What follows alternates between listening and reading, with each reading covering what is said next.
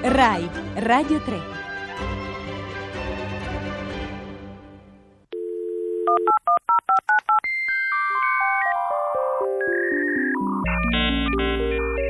Io non ho paura. L'argomento di Io non ho paura di oggi è letture digitali. L'esperto, il professore Fabio Brivio, editor di Apogeo e autore del libro EPUB per autori, redattori e grafici, sempre per Apogeo Editore. Buongiorno Fabio Brivio. Buongiorno a lei e a tutti gli ascoltatori.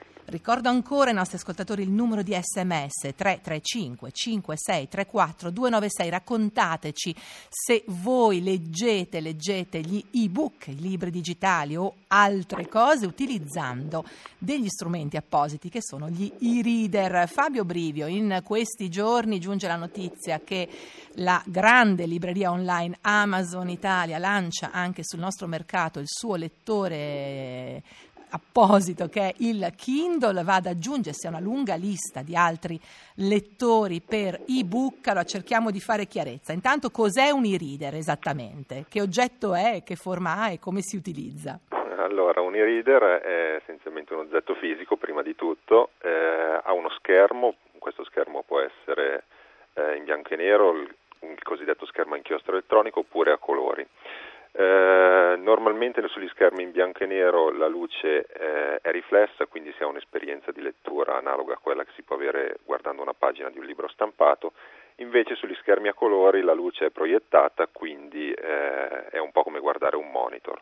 Gli schermi sono mediamente piccoli, si va da un massimo di 11 pollici scendendo 7, 6, 5 o addirittura fino a 3 pollici, perché oggi come oggi a tutti gli effetti e-reader sono anche gli smartphone. Pensiamo per esempio all'iPhone, è possibile leggere un libro anche su un telefono di queste dimensioni. Come si utilizzano? Essenzialmente una volta che si è entrati in possesso delle reader, quindi del ferro, del dispositivo fisico, si caricano i libri elettronici, così i famigerati ebook, che possono essere in vari formati di file, e a quel punto si comincia a leggere.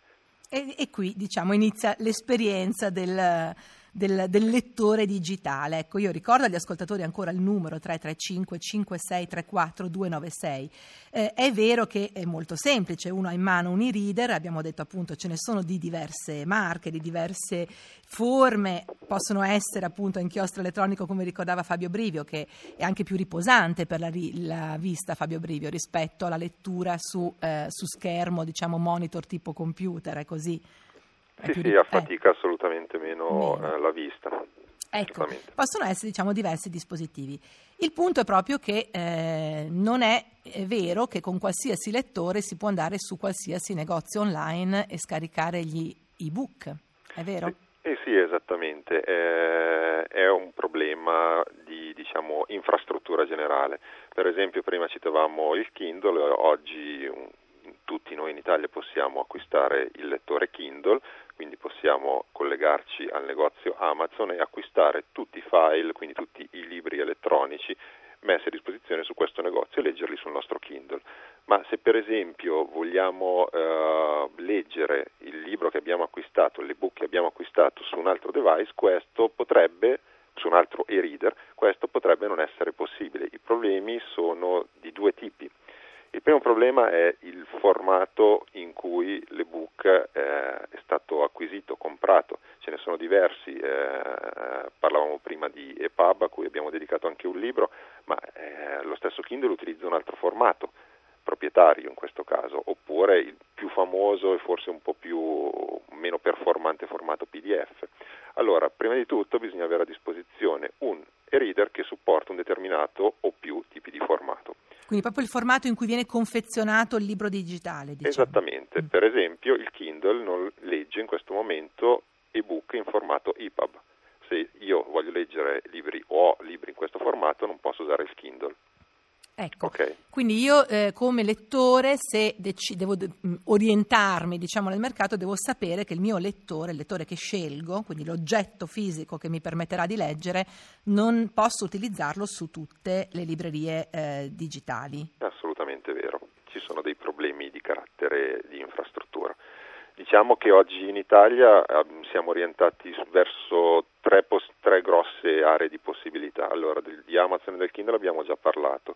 Differentemente, un lettore può acquisire un e-reader di svariate marche, non ne citiamo neanche una per non far torto a nessuno, che supporta il formato EPUB e andare in qualsiasi negozio online, pensiamo a un Bolla, un La Feltrinelli, un IBS, ma ce ne sono veramente decine e decine, e trovare oggi come oggi credo qualcosa come 12, 13, 14 mila titoli in formato EPUB, scegliere quale titolo vuole e a quel punto metterlo sul suo dispositivo. A questo punto però entra in gioco un secondo problema, che è quello del DRM, che è molto più sottile e che a volte il lettore non conosce. Il DRM è essenzialmente un sistema di protezione dei contenuti che molte volte viene applicato ai libri elettronici. Per fare che cosa? Per tutelare il cosiddetto copyright, cioè l'utilizzo che un utente fa del contenuto, perché non dobbiamo dimenticare che nel momento in cui un contenuto è digitale è replicabile un numero infinito di volte. Allora che cosa vuol dire? Io compro un ebook e poi lo regalo a 1 milione di persone potenzialmente, ecco, 1 miliardo. Diciamo che in realtà il libro in carta inchiostro tradizionale lo posso prestare a molti amici, l'ebook non lo posso far circolare, così o c'è un modo di trasportarlo? No, ci sono diversi modi.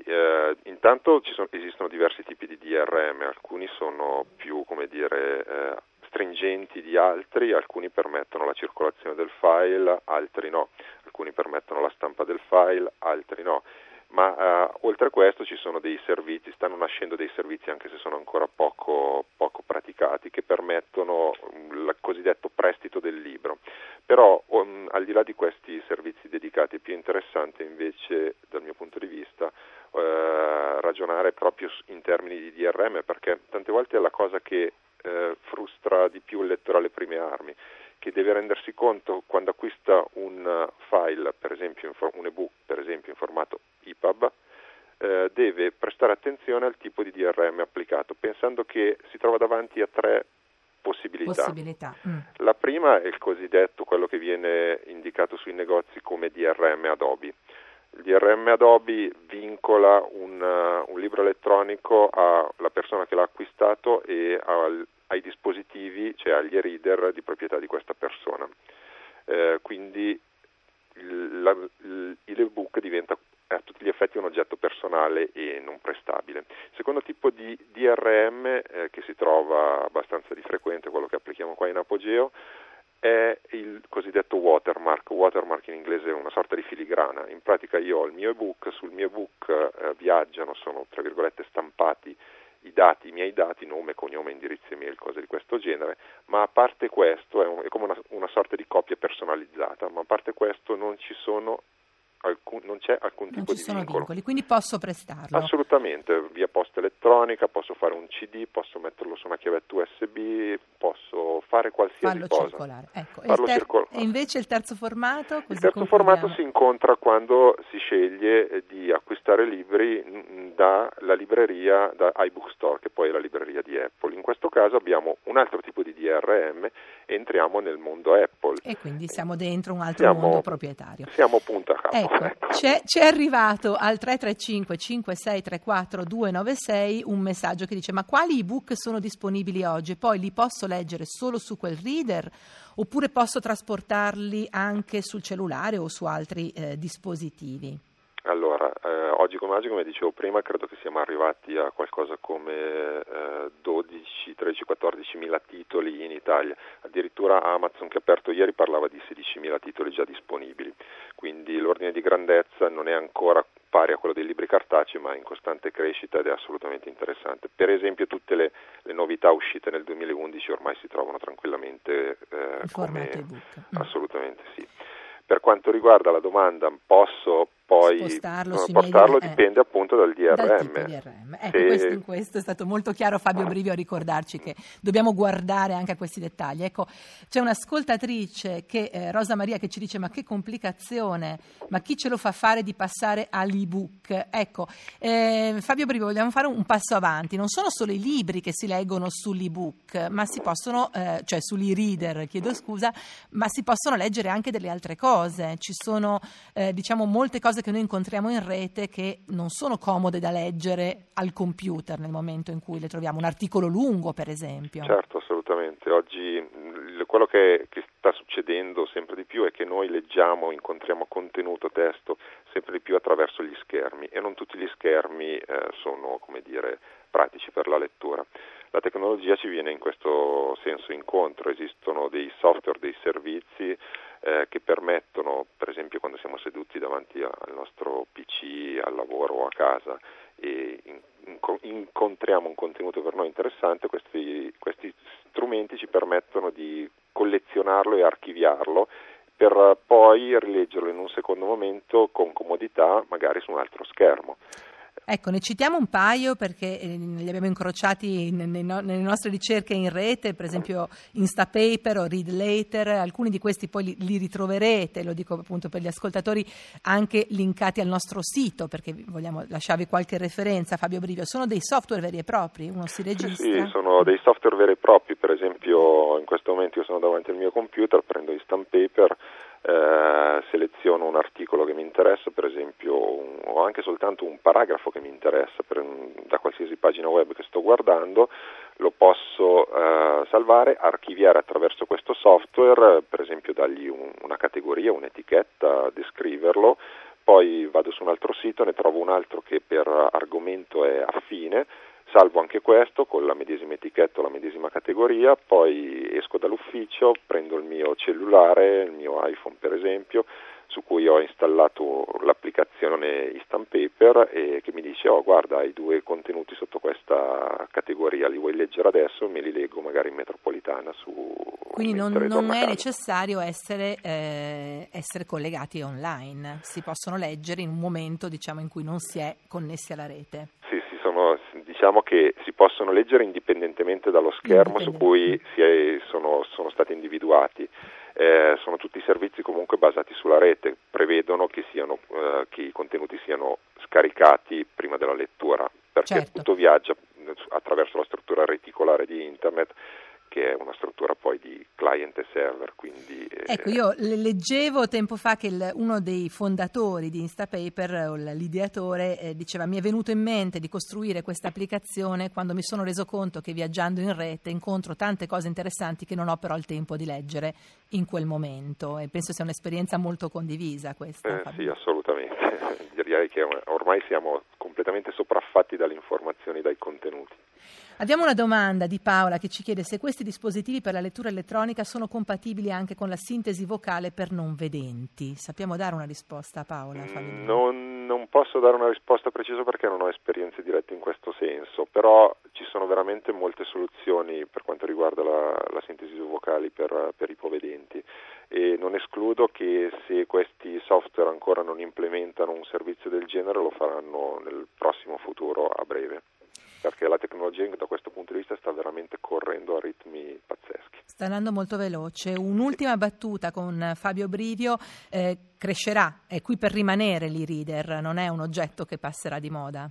Riteniamo di sì, diciamo i segnali sono tutti in quella direzione. Il mercato degli ebook crescerà, è ancora molto piccolo, però crescendo il numero di titoli, crescendo le possibilità di reperirli, oggi c'è Amazon, domani ci sarà sicuramente qualcosa di nuovo, crescendo la disponibilità di e-reader, quindi la possibilità di poter scegliere l'e-reader che piace di più, abbassandosi i prezzi, è senza dubbio ragionevole che questo mercato vada via via a diventare qualcosa di sempre più significativo e sempre più presente nelle nostre vite.